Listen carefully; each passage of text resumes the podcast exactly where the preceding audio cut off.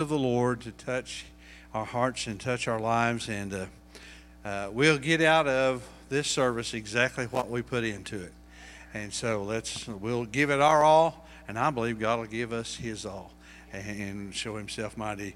Uh, let's stand together, if you will, and let's go to the Lord in prayer and just invite His presence in this service, in our worship time, as we sing to Him. Just let us let go and let God have His way in our hearts and lives tonight. Father God, we come to you, Lord, again, and to thank you, Father, for another privilege, another opportunity to gather together in your house in the name of our Lord and Savior Jesus Christ. For your word declares that where two or three are gathered in your name, there you are in our midst. And we thank you for that. The Holy Spirit we thank you for being here tonight as well. We thank you that you're here to minister to hearts and to lives, to touch us, to lift us up, to strengthen us, to challenge and stir and motivate us, Father God, in our walk for you, that we live lives that will bring honor and glory and praise to your name. Holy Spirit, have your way in every part of this service tonight. Anoint our singing. And as we worship you, Lord, may we worship you truly in spirit and in truth. And just let our hearts sing forth and, and praise you with all that is within us. For, Lord God, you are always worthy of all of our praise. And, Lord, in everything, may your holy and divine will be done, Father. In Jesus' name we pray. Amen. Remain standing and let's join Sister Julie. She leads us tonight.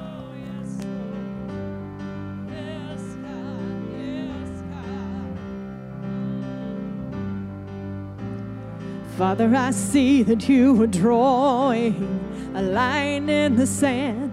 I want to be standing on your side, holding your hand. So let your kingdom come, let it live in me. This is my prayer, this is my plea. Father, I see that you are drawing a line in the sand. I want to be standing on your side, holding your hand. So let your kingdom come. Let it live in me. This is my prayer. This is my plea. Let the worshipers arise. Let the sons and the daughters see. I'm surrendering my all. I surrender to the King. Yes, Lord.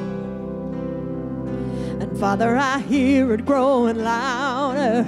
The song of your redeemed as the saints of every nation are awakening to sing, from our hearts there comes an anthem. Oh, hear the heavens ring, this is our song.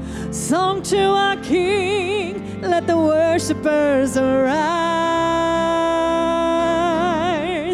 Let the sons and the daughters sing. Yes, I'm surrendering my whole. I surrender to the King. Let the worshipers arise. Let the worshipers arise. Let the sons and the daughters sing. I'm surrendering my whole. I surrender to the King. Oh, sing it one more time. Let the worshipers arise. Let the sons and the daughters sing. Yes, Lord. I'm surrendering my whole. I surrender to the King. I'm surrendering, Lord. I'm surrendering my all.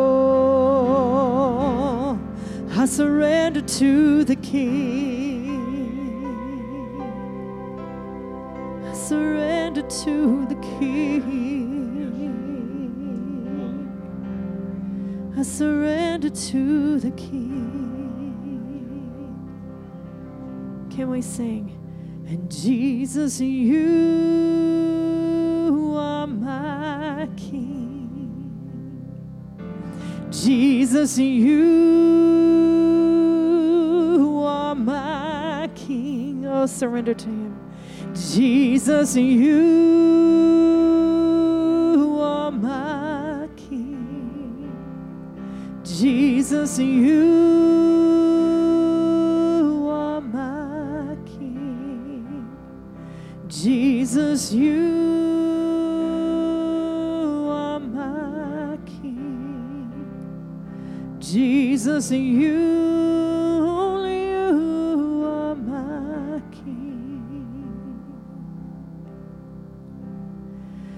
the worshipers arise.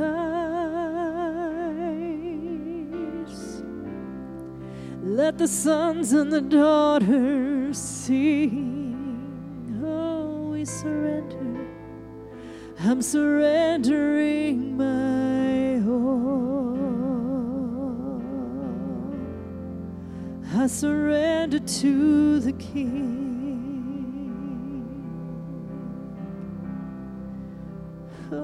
Surrender, Lord.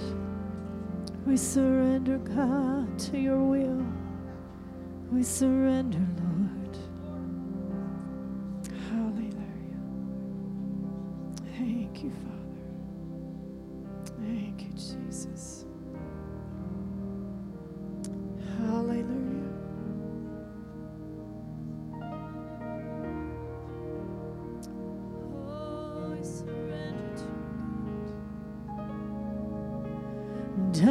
Touched the hem of your garment, and I have felt the leading of your hand.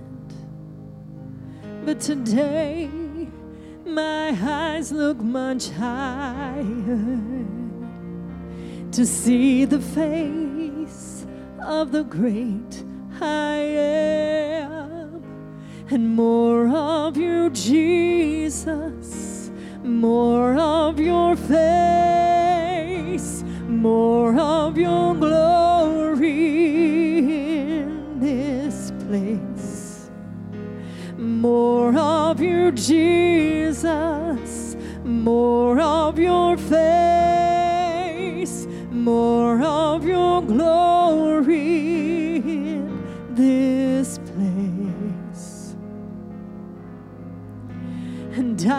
touched the hem of his garment, and I have felt the leading of his hands.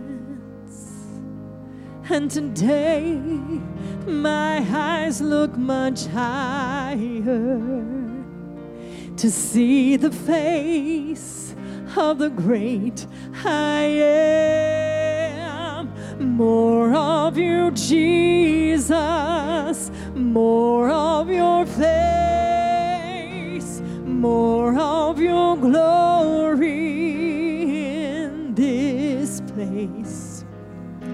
More of you, Jesus, more of your face, more of your glory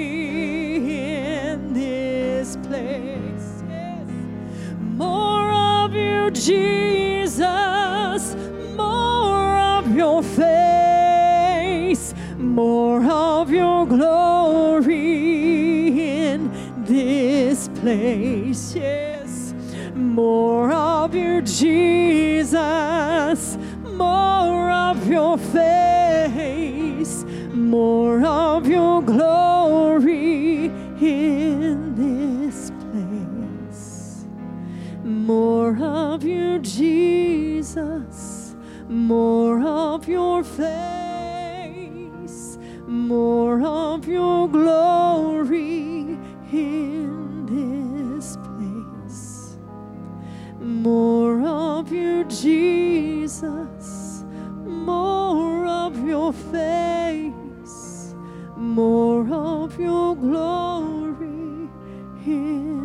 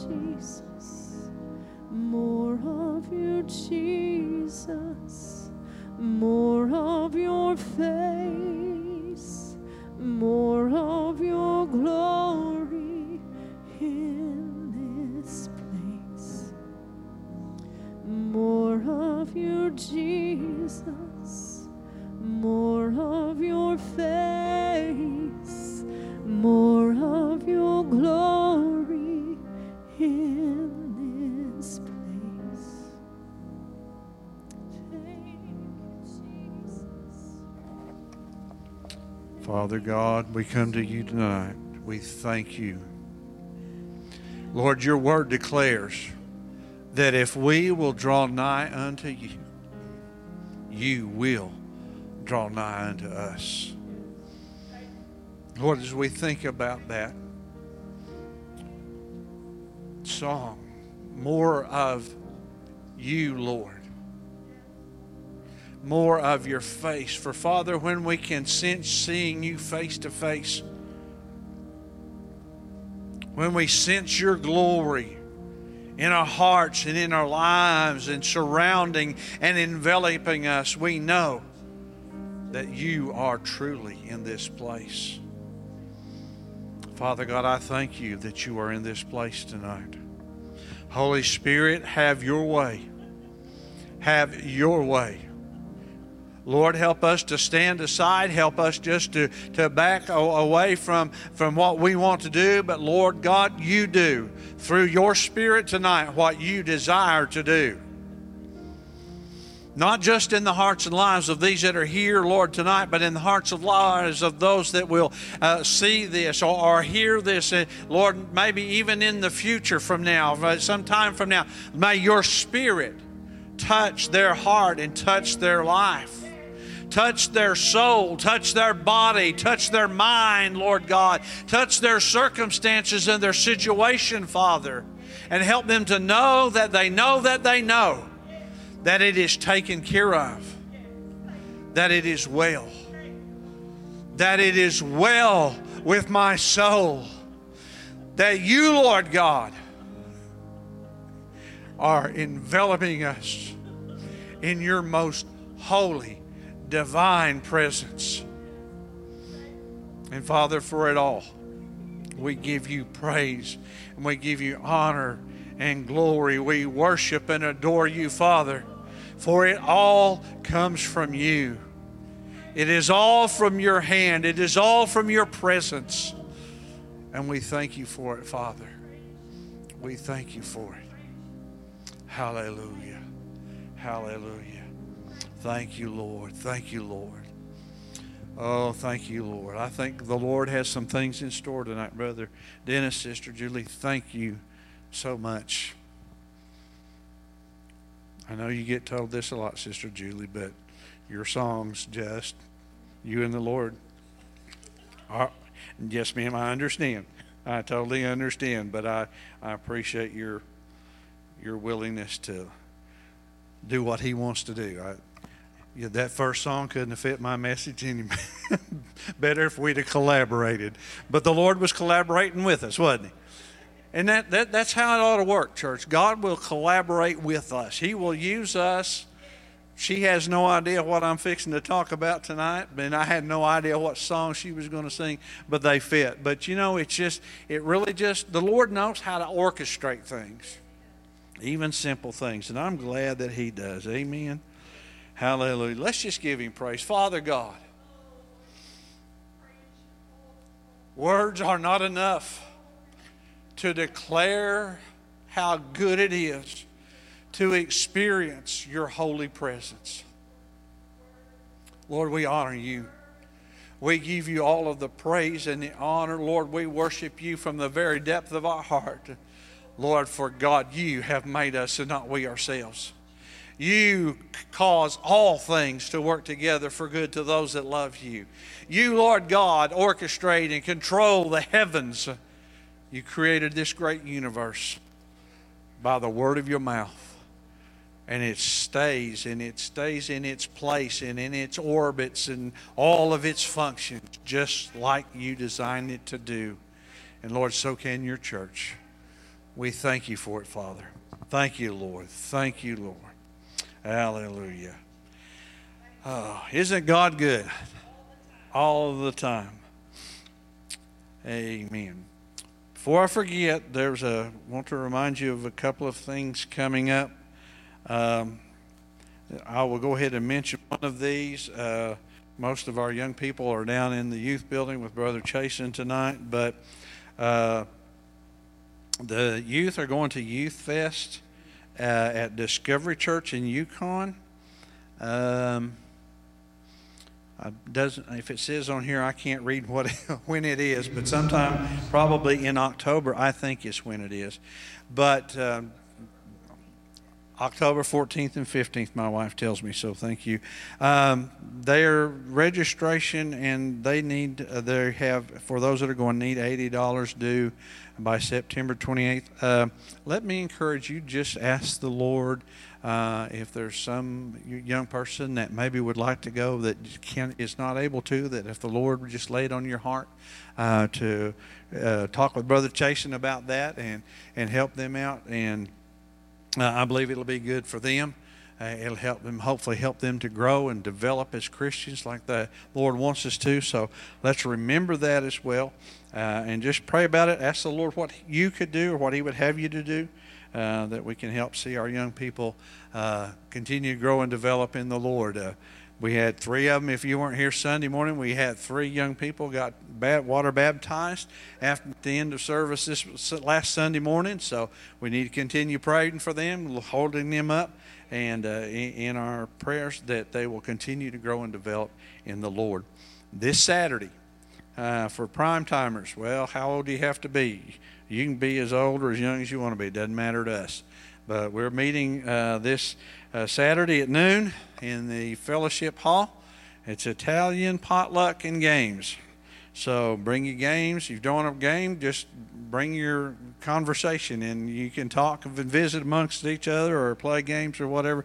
It'll be a good time and we'd love to have you and, and just invite you to come and, and fellowship together and, and pray together if we have to, you know. But uh, uh, well, no, not if we have to. But if, if, something comes up, you know, sometimes things come up, and we need to be praying for things. And so uh, we want to be we want to be open and available to God whenever we get together to be able to minister. It's all about ministering. Fellowship is good, but it's about ministering to the hearts and lives of each other, being a strength, being an encouragement to each other. So we invite you to come and, and join us, and, and we'll we'll make, try to make as good a time as possible uh, for everyone. So remember these uh, the announcements, uh, and uh, there is a uh, in the bulletin. There's still a few back there.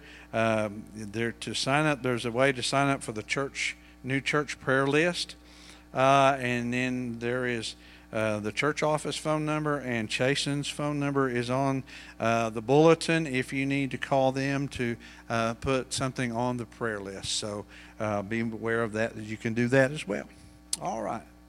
And we want to go to the Lord in prayer. We want to take needs to the Lord tonight. Um, let's continue to remember uh, Linda McGahan and and Chris uh, Brother Hubert's uh, wife and, and son and the rest of their family, the grandchildren, and all that uh, were involved. It sounded like uh, I I never realized. Of course, you know when you're kind of not kind of knew, you don't realize. I didn't realize how long Brother Hubert had been in this area. So most of his life, it sounded like. so a lot of people knew him, and uh, but let's just pray for the family uh, that the Lord will be with them and guide them and direct them. Most of all, give them His peace and His comfort uh, in their hearts and lives as well. Uh, if you have your prayer list uh, uh, there handy, there's several on these that we want to continue remembering in prayer uh, in our hearts and lives tonight. Um, when we finish praying, my wife has asked for those that will come Uh, she wants to be anointed and prayed for for her back, and then also for her uh, sister. Uh, she is.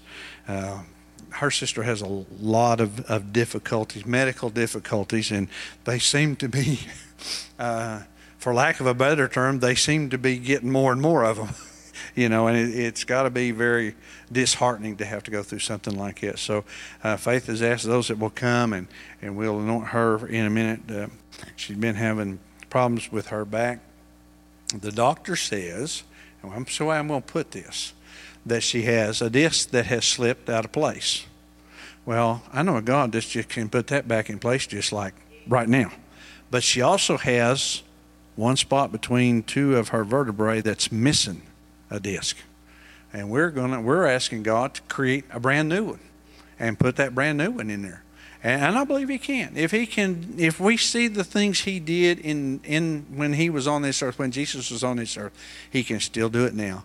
And, and we can testify to the healing power of God for his honor, for his glory and his praise. And if you want to, if there's somebody else here tonight you want to be anointed and pray for, we want to do that too. So uh, don't don't hesitate to come because we don't mind praying. I believe in the power of prayer.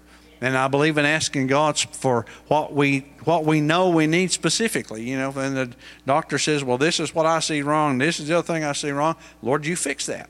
and, I believe He can, and I believe He will. He's a God who heals us. He tells us that. So let's uh, remember these in our prayers tonight. Maybe you have a need that you'd like to mention, we can pray with you about. Sister Carol. You bet. Anytime we want to hear praises.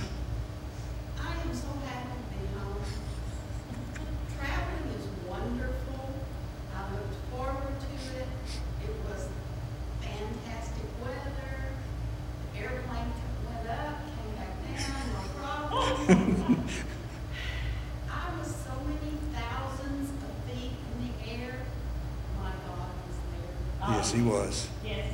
I felt just as safe in his arms, way in the sky, as I do sitting here. Amen. I just thank God that he's everywhere I need him to be. Right.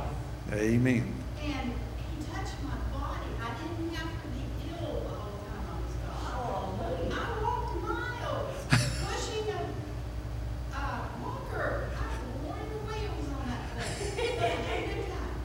Hey. Amen. Thank you. Glad you got to go and had a good time, and the Lord was good. He's good all the time, and so we yes. always give Him praise. Never yes. fail to give the Lord praise. Yes. Uh, all right. Anyone else tonight? Sister Marlon. My brother, he's got some um, problems with his eyes. Mm-hmm. They said that he's got blisters on his eyes. Okay. That doesn't sound good. Specialist. Okay. Let's remember. Driving Yes, that's going to be difficult. Uh, what's your brother's name, Miss Marla? Jerry. Jerry? Because remember Marla's brother Jerry, the Lord will touch these eyes and heal the, the blisters, the doctors say there, and just help him to be able to see. Blindness is, it's one of those things I'm not so sure I would want to have to go through. I think I, no, no, no, I won't even say that. there's some things I'd want to. My, I would, there's some things I would, if I had to, I'd choose to lose before I lost my sight. But I really don't want to lose any of my senses. Uh, anyone else tonight? Uh, Alan and Connor at Dugo, he's not doing very good. Okay, let's. The last couple of days. All right, let's. Not even sure what's going on. Okay, let's remember Connor in our prayers as well, uh, and um, I think as well. Uh, face, Faith, what kin is, is Josh Black? Josh. Huh? Josh is, is Jennifer's. Okay. Anyway, we, we've been praying for, for Josh Black. He, Sunday, last Sunday, somehow or another, his big electric wheelchair fell over with him. And they had to take him to the hospital. Uh, but the Lord was good.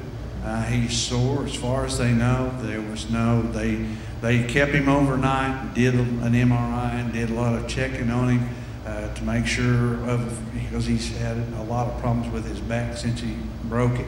Uh, you know, and it's, and I think, hope, we believe it's in the process of healing. Yes. You know, but setbacks are not fun. Right. But uh, Uh, this young man uh, has gone through a lot, but as far as we know, everything is fine. Yeah. Nothing is any worse than it was before it happened. So Right. uh, I'm not sure he'd appreciate it if it never happened again. Um, I cannot imagine what it would be, feel like to be helpless, and then you've got this big old chair that you're sitting in, and it starts, it tips over, and you have, you have no control. That would be, that would be frightening in and of itself, just that. But we thank the Lord for that, that He made it through fine. All right, anyone else? I, I, I just want to give a testimony on that. His, Josh's father posted that Joshua, in the ambulance ride was quoting scripture to his mother, even though he was in excruciating pain. He was just quoting one scripture after another that he has hidden in his heart and that has been helping him as he's gone through everything the last few years. And so, um, it's just a, a great testimony of his, of, to me, it's encouraging, you know, the faith that he has. That's right. And not only that, I'm sure he probably does it to uh, other people so that they know it's, it's Jesus he's trusting. That's who we trust tonight, church. It's Jesus. Yeah. And he never fails. Amen. Let's stand again if you can and will.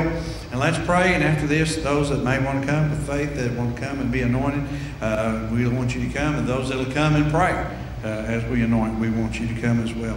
Father God, we come to you tonight again to thank you, Lord, because you are God. Lord, you are mighty in power. You are mighty in strength. You are mighty in everything that you do.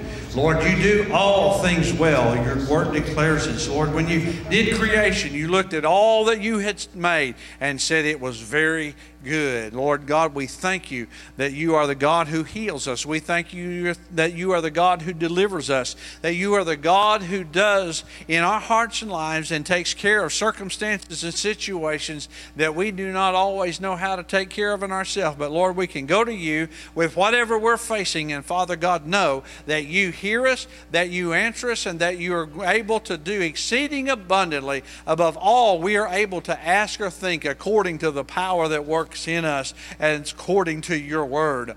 Father, we bring these needs before you tonight, Father, asking you, Lord, to touch these on our prayer list that are sick in body. May your healing power and virtue go forth and touch and heal them, Lord, from the top of their head to the soles of their feet. May your healing power, Lord, restore and, and recreate, if necessary, those things that are needed in these bodies. Uh, we pray for these tonight, Lord, that have been mentioned. We pray, Father God, for um, uh, Faith's sister uh, tonight. Lord, you know what Sheila's problems are. You know the things the doctors are saying. But Father, you are still greater than and bigger than all these situations put together, all of these diagnoses that have been made in her life. But Father, you are still God and you still heal and you still deliver. And we thank you for that. Father, we thank you, Lord God, for giving Sister Carol a good trip and a safe trip. Lord, and a pain free trip that is able to go around and walk around, even if it's with a walker, Lord, but be able to go around and enjoy her time, Lord, uh, up in, in the northern part of the United States. And just thank you, Lord, that as she said, Lord, if she was in up in the thousands of feet in an airplane or down on the ground, you are always there. And it's good to know that your presence is with us. And we thank you, Lord, for that safety. We thank you, Father God, for touching in these other requests, Lord, for touching Josh Black and continuing to minister to him. Lord, touch Jerry tonight. Father, we ask you, Lord, to reach down your hand. Father, to touch these eyes. Lord, it does not matter what caused the blisters. You know what the cause is. And Father, right now, we ask you to heal his eyes in the name of Jesus, that these blisters heal up and, and go away, and the cause of them be cast out of his body. Lord, that he be touched and healed and made whole, uh, Father God, and that he will have good sight and, and excellent eyesight, Lord, in his heart and in his life. Father, guide and direct us in all, Lord, that we do. Help us to honor you with the lives that we live, Father, and may you receive all the honor and the glory and the praise for all things, for you still, Lord, do all things well. And we thank you for it in Jesus' name. Amen. Amen. Those that come and join us for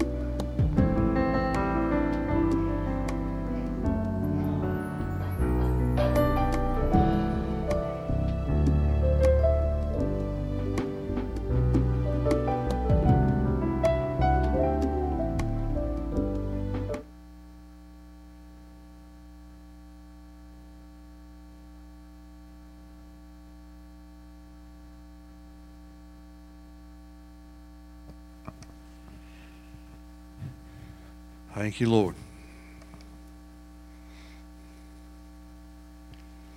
To be able to be able to be able to tell of the good things God is doing and has done is highly uh, it's highly important, but it's also a testimony to others, believers and non-believers alike, how good God is and how great He is in our hearts and in our lives.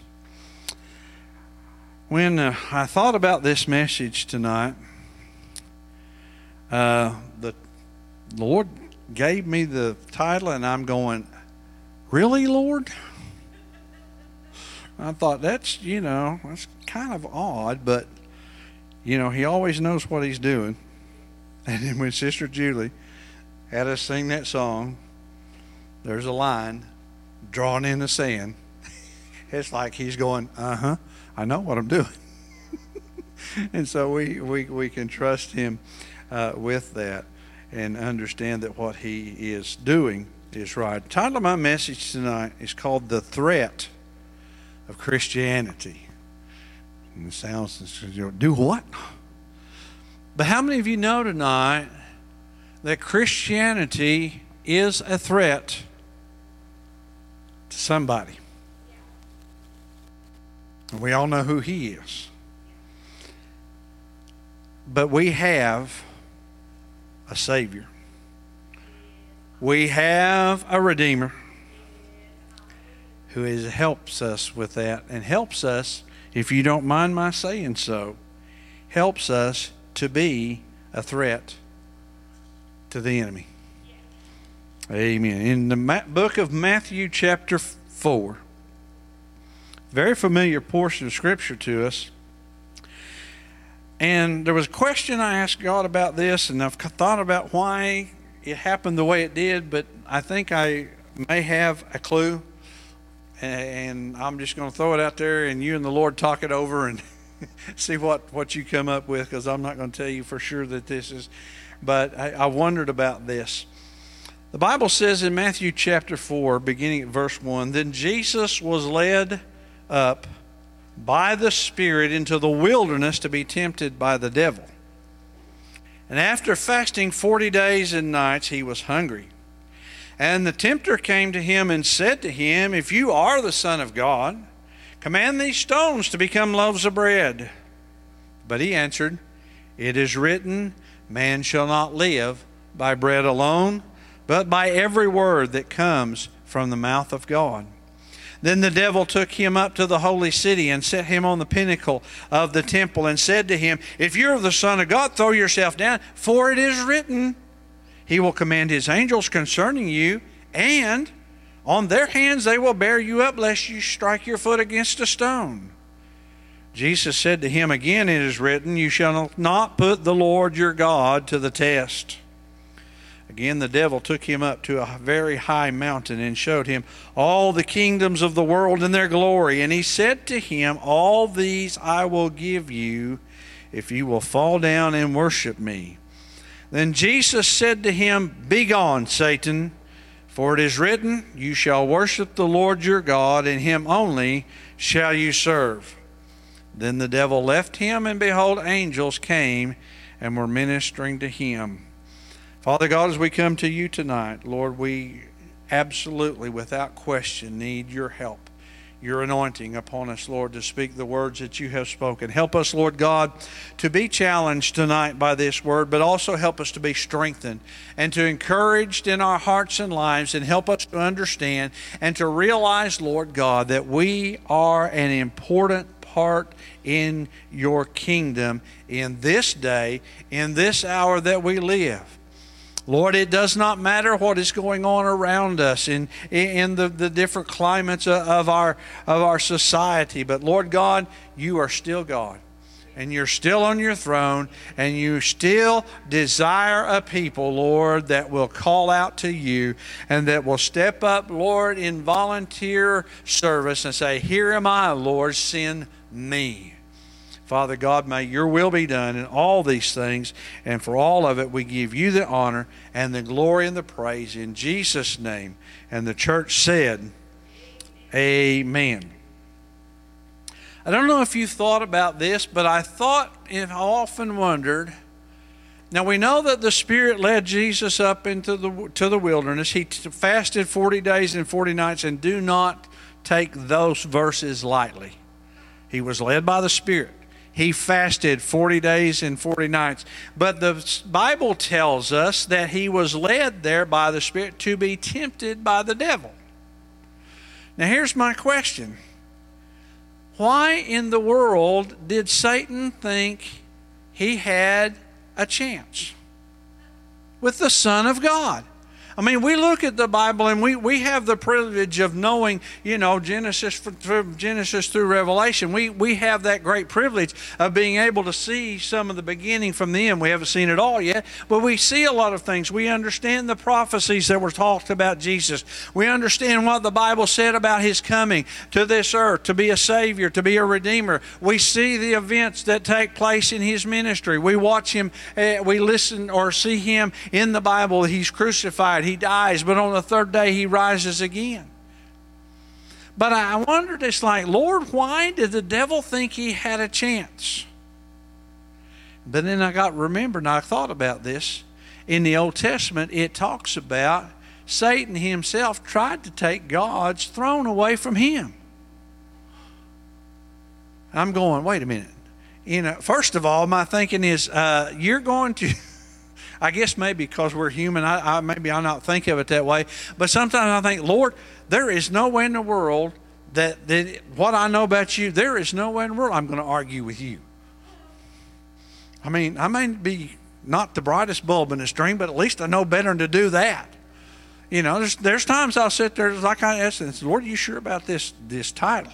And sure he was.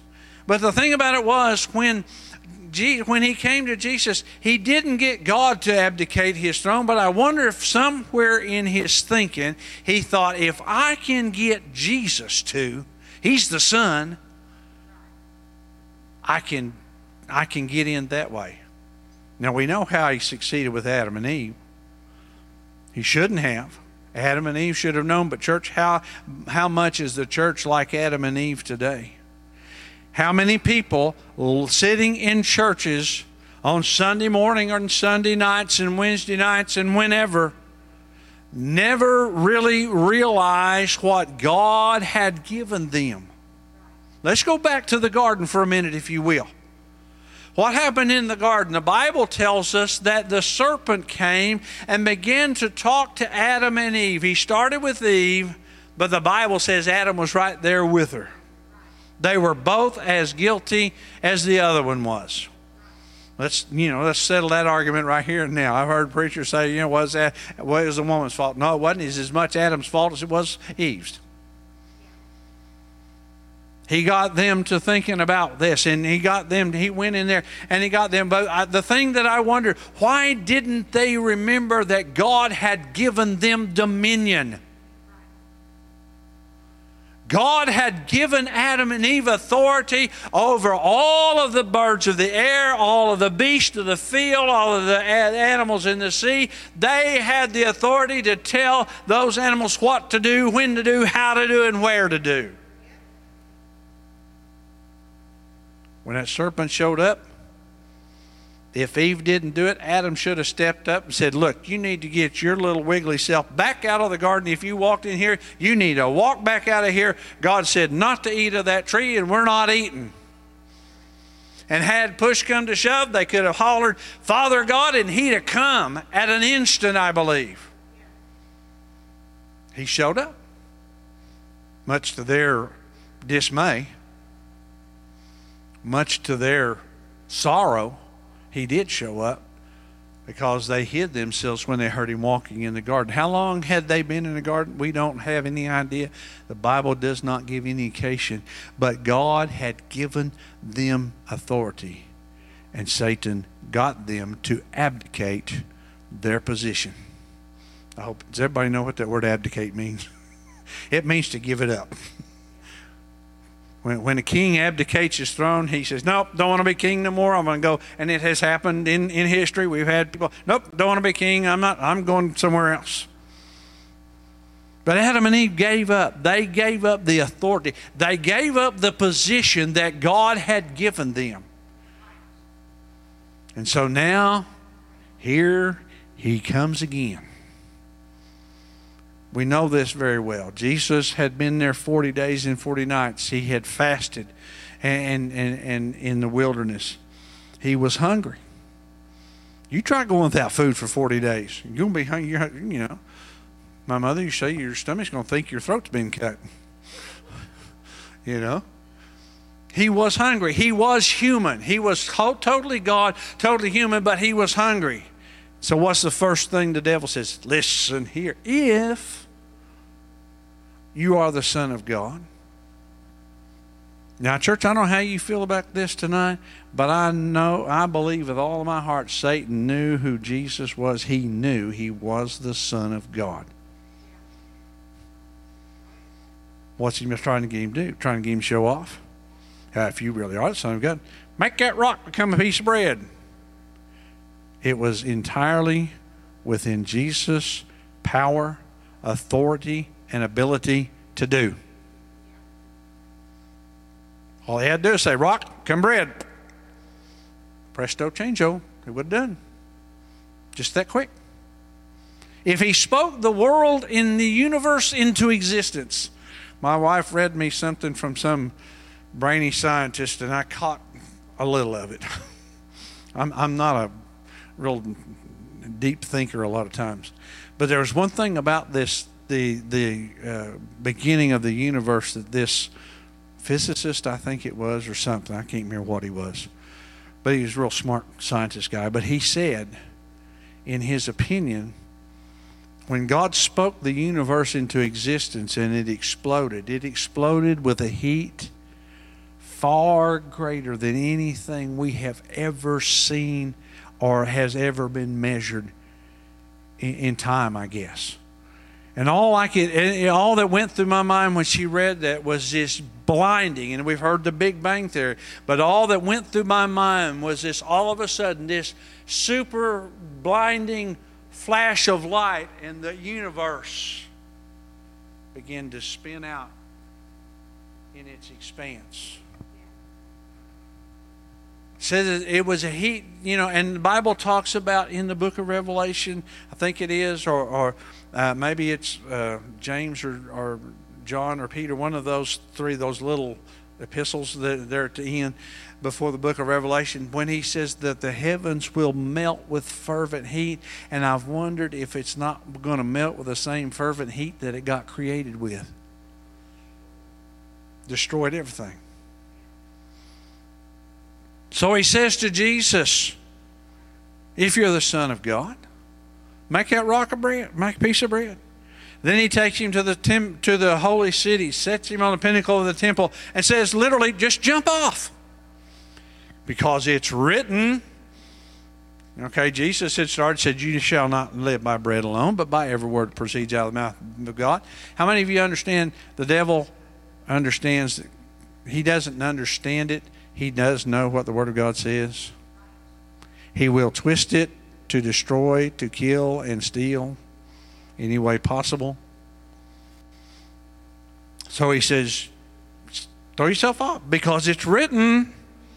He thinks that here he thinks he's got him again. He will command his angels concerning you. On their hands they will bear you up, lest your foot strike a stone. But Jesus said, "You's also written." You will not put the Lord God to a test. And then the high mountain. And here's the one I have problems believing he would actually have done it had Jesus did this. He showed him all the kingdoms of the world and their glory and says, If you'll just bow down and worship me, I'll give it all to you.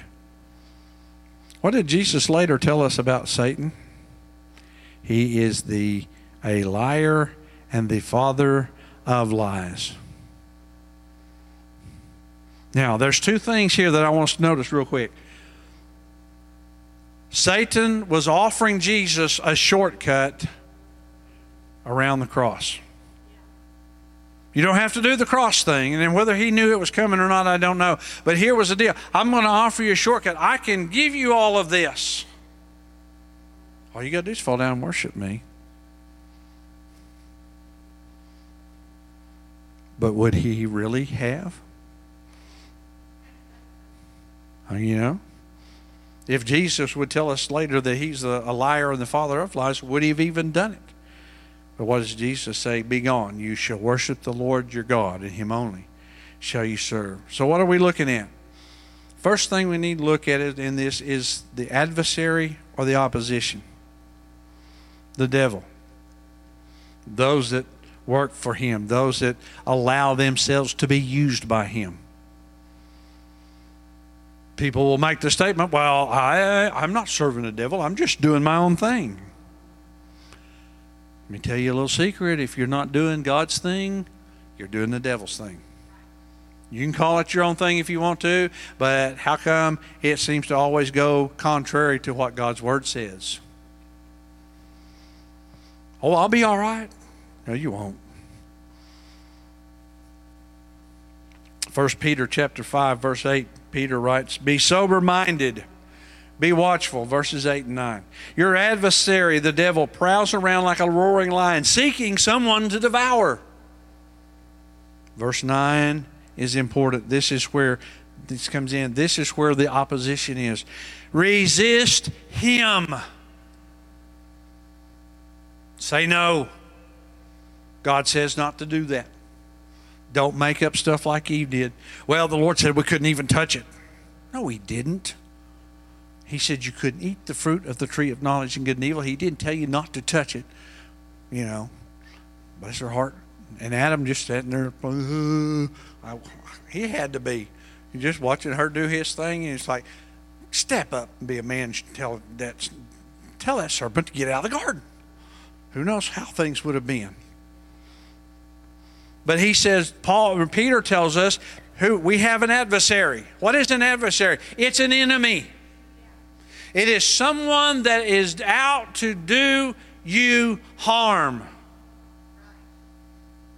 He's not up to any good whatsoever, never has been, never will be. When he chose to rebel against God in the very back eons of time, whatever that was, he signed himself to that from, for eternity. And Peter says, You've got an adversary. Wake up and realize it. It was time for the church, not just our church, but every church across this land, across this entire world of ours, needs to realize we're up in a battle. We are in a war. It's a war for souls, it's a war for the lives of men and women and boys and girls to rescue them out of a place called hell to rescue them out of the captivity of the devil that is killing and stealing and destroying them. Sister Summer Kaufman posted a deal the other day. I did not realize how bad this fentanyl thing was, but my goodness. This stuff, too, and I think she put M, M, they're micro milligrams. Two micro milligrams will kill a person. Now, I don't know how much a micro milligram is. I mean, uh, you know, two milligram pill ain't that big, but a micro milligram is a tenth of the mil- of a milligram, or is it a thousandth? I can't remember. See, that's another thing I'm not real smart. But anyway, it's a very tiny amount, but it's powerful and it is killing people by the hundreds. Uh, If I remember correctly in the article she posted, it is the number one killer of people between the ages, I think it was of 18 and 45. Not heart attacks, not car wrecks, not anything else, but fentanyl. Why? Because there's an enemy out there that is doing his best to kill, steal, and destroy. He's an adversary, he's an opponent. Resist him in verse 9. Firm in your faith knowing that the same kinds of suffering are being experienced by your brotherhood throughout the world. Revelation chapter 12, verse 9. John writes, And the great dragon was thrown down, that ancient, ancient serpent who is called the devil and Satan, the deceiver of the whole world. He was thrown down to the earth, and his angels were thrown down with him. We're not talking about a gently falling and floating down. Cast out. He is the deceiver. He is a liar. And he is our enemy. Make no doubt about it. There'll be people that'll sit there and say, "Oh, it there, there's nothing to that. That's no big deal." And how many people die and leave this world unprepared to meet God, and Satan laughs at them and says, "Got you, sucker." I don't know if he says it that way or not, but he does. He's got them. He's destroyed them for time and eternity. Because church, let me understand. Help us to understand. Help you to understand this: that an eternity without God is not life. It's an existence, but it is not living.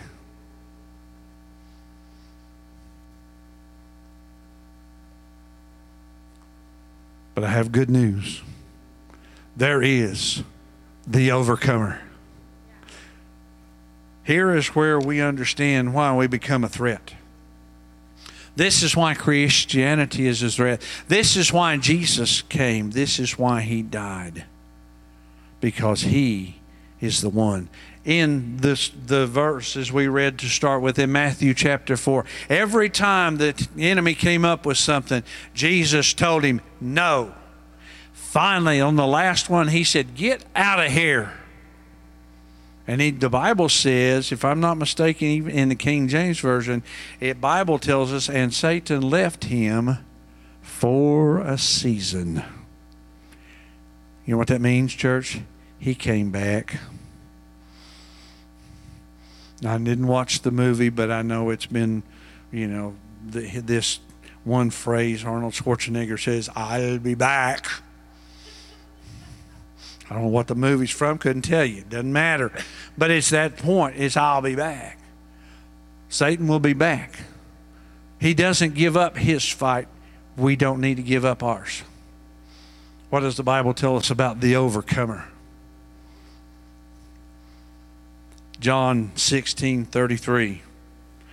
I have said these things to you that in me you may have peace. In the world you will have tribulation. Thank you, Lord. Not. But he warned us. He told us. Why? Because the enemy hadn't been kicked out yet. In the world you will have tribulation, but take heart. I have overcome the world. What a threat. Satan knows it. Church, if there's any one thing that we need to understand that will help us as Christians to be strong, is the fact that when Jesus rose from the grave, he signed and sealed once and for all Satan's destruction. Paul will write, Sin shall not have dominion over you. Why?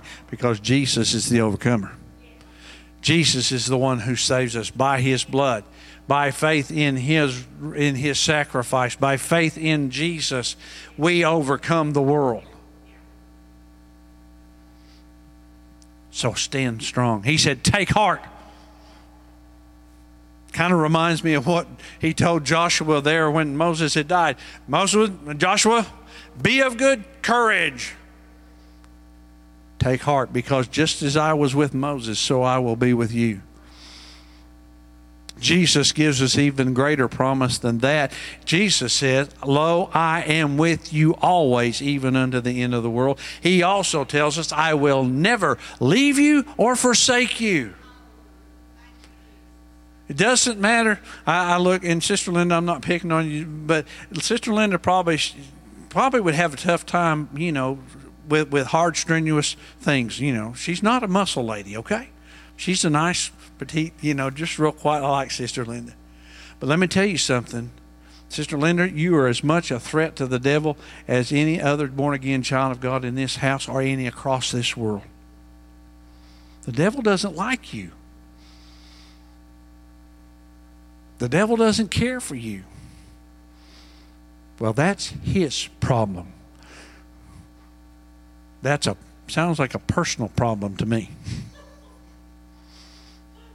Why? Because I am in him.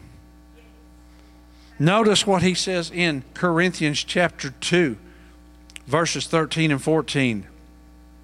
And you who are dead in your trespasses and the uncircumcision of your flesh, God made alive together with him, having forgiven us all our trespasses by canceling the record of debt that stood against us with its legal demands. This he set aside, nailing it to the cross. He disarmed. Notice that word. He disarmed. Some brilliant person, I don't remember now who it was, I saw it on Facebook, so it may or may not been true, said, Well, they ought to take all these AR 15s these Americans got and give them to Ukrainians so they can fight the Russians. And somebody posted, What do you think we got the Second Amendment for? Why? Because it's a battle.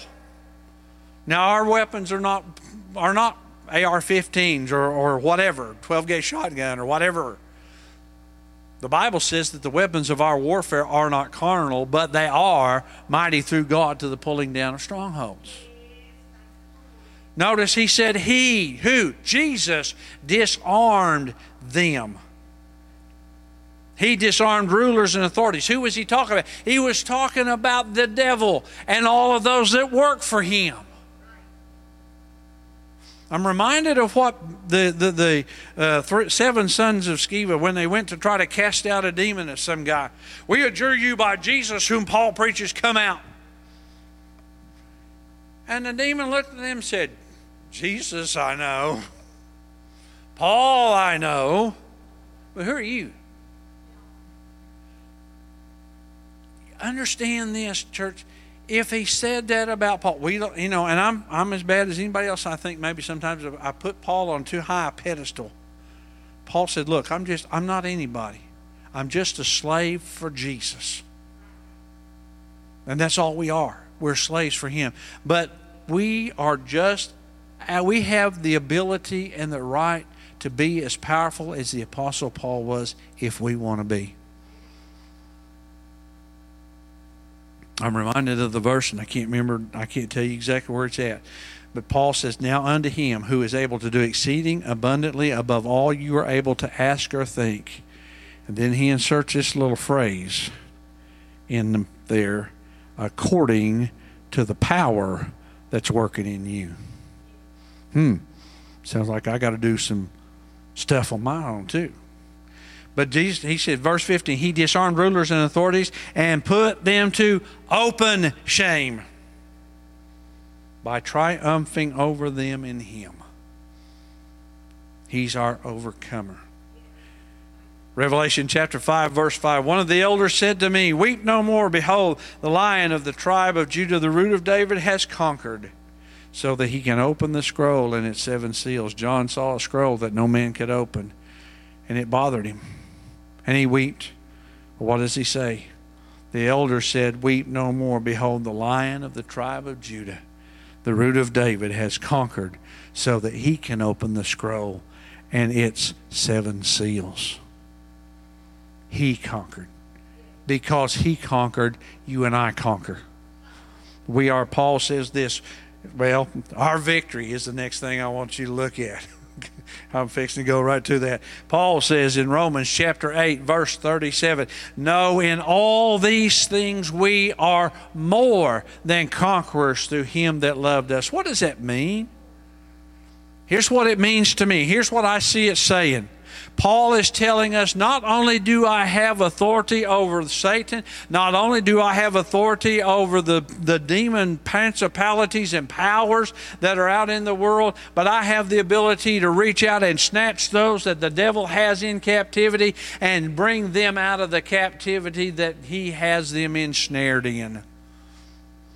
We have the privilege, we have the authority in Jesus' name to break the bondages of addiction, to break the bondages of oppression, to break whatever thing is holding them in captivity. We, as the church, and I know I'm not just talking to just those of us that are here tonight, but as those that, as Sister Carol and I were talking earlier this morning, this word as it goes out is going to touch the hearts and lives of men and women and boys and girls that are going to hear it and realize we are more than conquerors through Him who loved us.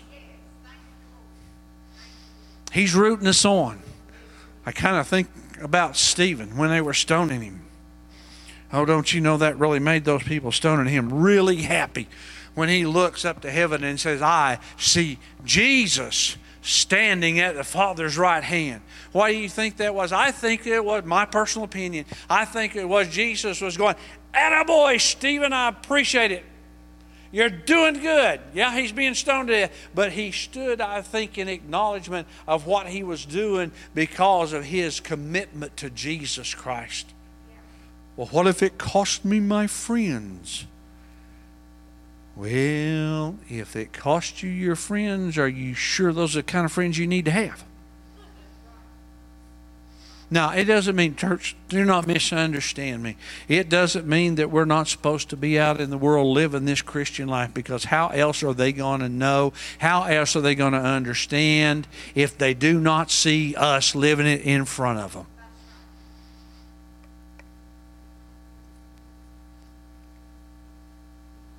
First John chapter 4 and verse 4. Little children, John says this. Little just stop and think about. This not one of these things is just kind of why did he call them little children? I'm about little Timothy. You know, Mr. Bounce off the walls.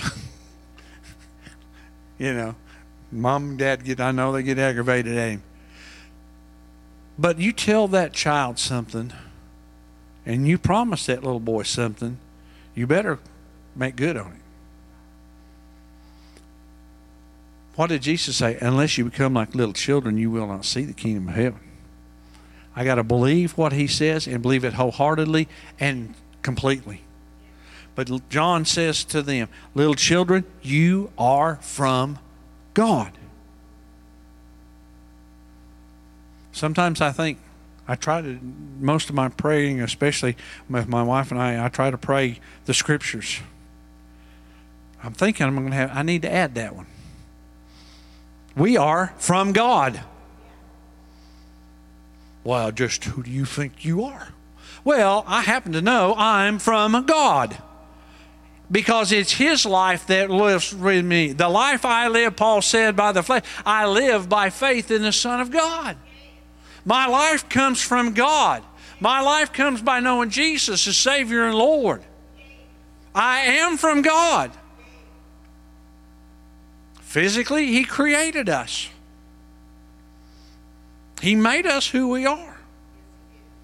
I look around this room and I see different faces. They look different. There's faces, they got two eyes, they got a nose, they got a mouth. But they're all different. They're not shaped the same, they don't look the same. I see brown hair and I see gray hair and I see some with little hair and some with a lot of hair and but we're all the same. We are made in the image of God. When God created man, what does it say? Let us make man in our own image. Why do you think the devil hates us? Because we look like God. And John tells us, You are from God and have overcome them, for he who is in you is greater than he who is in the world. Get a hold of that, church. 1 John chapter 5, verses 4 and 5. For everyone who has been born of God overcomes the world. It's a pretty simple statement. Pretty profound if you'll let it be there. And this is the victory that has overcome the world, our faith. Who is it that overcomes the world except the one who believes that Jesus is the Son of God? The last scripture tonight, our victory. And I heard a loud voice in heaven from Revelation chapter 12, verses 10 and 11. I heard a loud voice in heaven saying, Now the salvation and power and the kingdom of our God and the authority of his Christ has come. For the accuser of our brothers has been thrown down, who accuses them day and night before our God. And they have conquered him by the blood of the Lamb and by the word of their testimony, for they loved not their lives even unto death. We're a threat. We're a threat to Satan. We're not a threat to our neighbor. We're not a threat to humanity. Paul tells us in Ephesians chapter 5, I believe it is, when he talks about taking on the whole armor of God, he said, We do not wrestle against flesh and blood. Your neighbor is not your enemy. They may be as, what's a good word to put it? Ornery as sin. And I, I'm, I'll put that in the light, I'll kind of lighten it a little bit. They may be evil as sin, but they're not your enemy. They may be wicked as the day is long, but they're not your enemy. Who is? The one who has them in captivity. The one who controls their evil thinking, the one who controls their evil ways, the one to whom they have allowed themselves to become a slave. What does Paul say? He who practices sin is the servant of sin. You can say however you want to, but he says, they overcome, they conquered him by the blood of the Lamb, the word of their testimony, and they loved not their lives even unto death. We are more than conquerors. We are a threat to the devil, and he knows it. Doesn't make any difference if there's five of us or 500,000 of us. We're still a threat. We're just a bigger one. But it makes no difference. I'm reminded of the verse that said, One puts a thousand to flight, two puts 10,000 to flight. And if you stop and think about that, what does he do? You add another one, three puts a hundred thousand to flight. He is it or is it a million? I have my brain's not good enough to think because I know he's multiplying by ten thousand. If one puts a thousand to flight, two put ten thousand to flight. That means that the the two have more. You know, it gets a lot bigger. You uh, you add another ten. No, I'd have to put it on paper and figure out. But anyway, it's a bunch. What's he talking about? We as children of God, where two or three shall agree as touching any one thing, the Bible says it shall be done. And church, that's His word. God help us to get a hold of it, stand on it, and act on it. Not just us, but anyone watching that hears this message, let us get a hold of that, stand on it, act on it, and be what God wants us to be. To be the threat of Christianity. We're not here to destroy nations. It has been my what I my understanding that when good revivals begin to take place, the crime rate drops. When God begins moving, the bad people get saved. Can I tell you uh, something very nicely? Don't pray that the guy over here loses his business. Pray he gets saved. Don't pray that the bar will burn down. Pray that the owner gets saved. Are these, you know, they're not good things, but church, if we get them saved, if we can get the gospel to them, if we can get them to the point where they realize Jesus is the way, the truth, and the life, he'll shut it down. That guy shut it down get, oh, I'm in the wrong business. I got to get out of it. It's happened before, it can happen again. We have to be the church, we have to be the threat to the devil and walk, walk in that every day. And God will honor it. Every head bowed, every eye closed. I trust and pray that everyone here tonight is a Christian.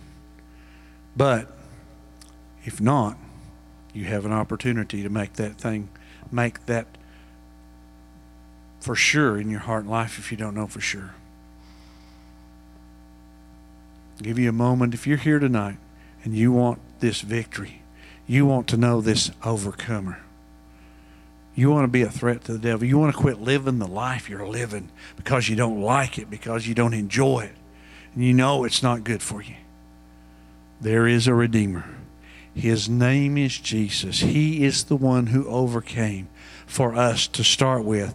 And it's by Him and through Him and in Him that we overcome. There's no other way around it.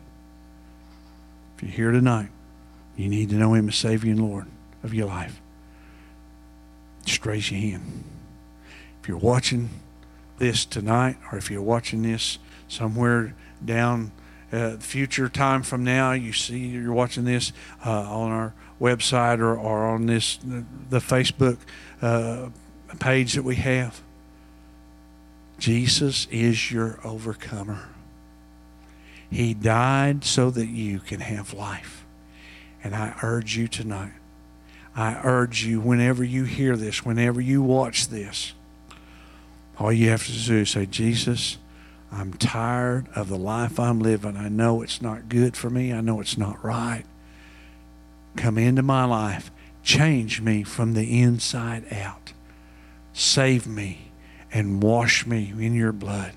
I believe that you are the Son of God. I believe that you lived, you died, you rose again, that I could have eternal life through you. And I ask you to come into my heart now in Jesus' name. And He will.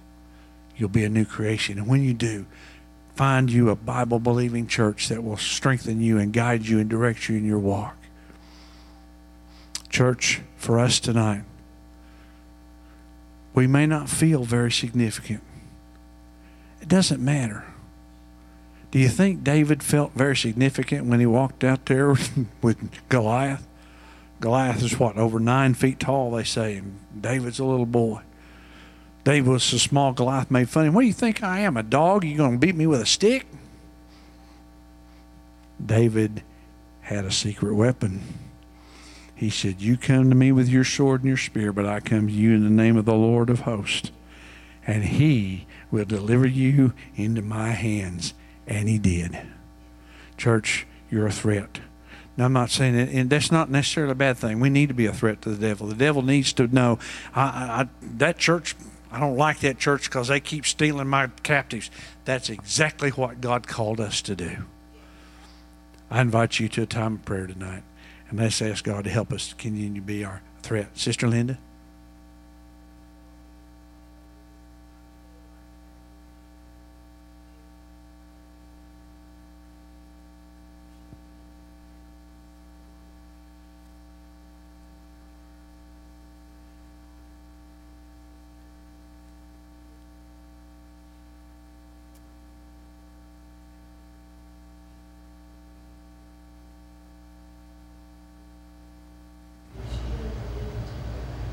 Okay.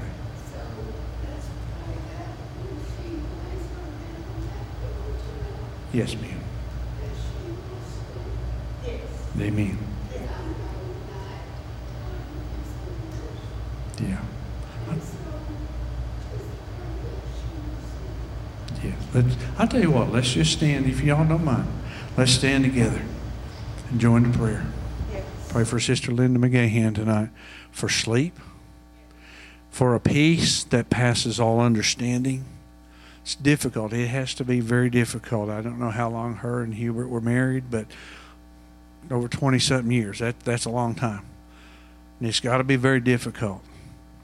So I, I, think it'll be good. I, and I'd ask you to pray that you would pray about being the threat to the devil we ought to be as church. But let's take Linda before the Lord tonight and let's just really touch God for touch God for her. Father, as we come to you tonight, we thank you, Lord, that we are a threat to the devil. Lord, we know that you would take the circumstances of a passing of a husband. Lord, and, you, and we know that the enemy would like to take that and just tear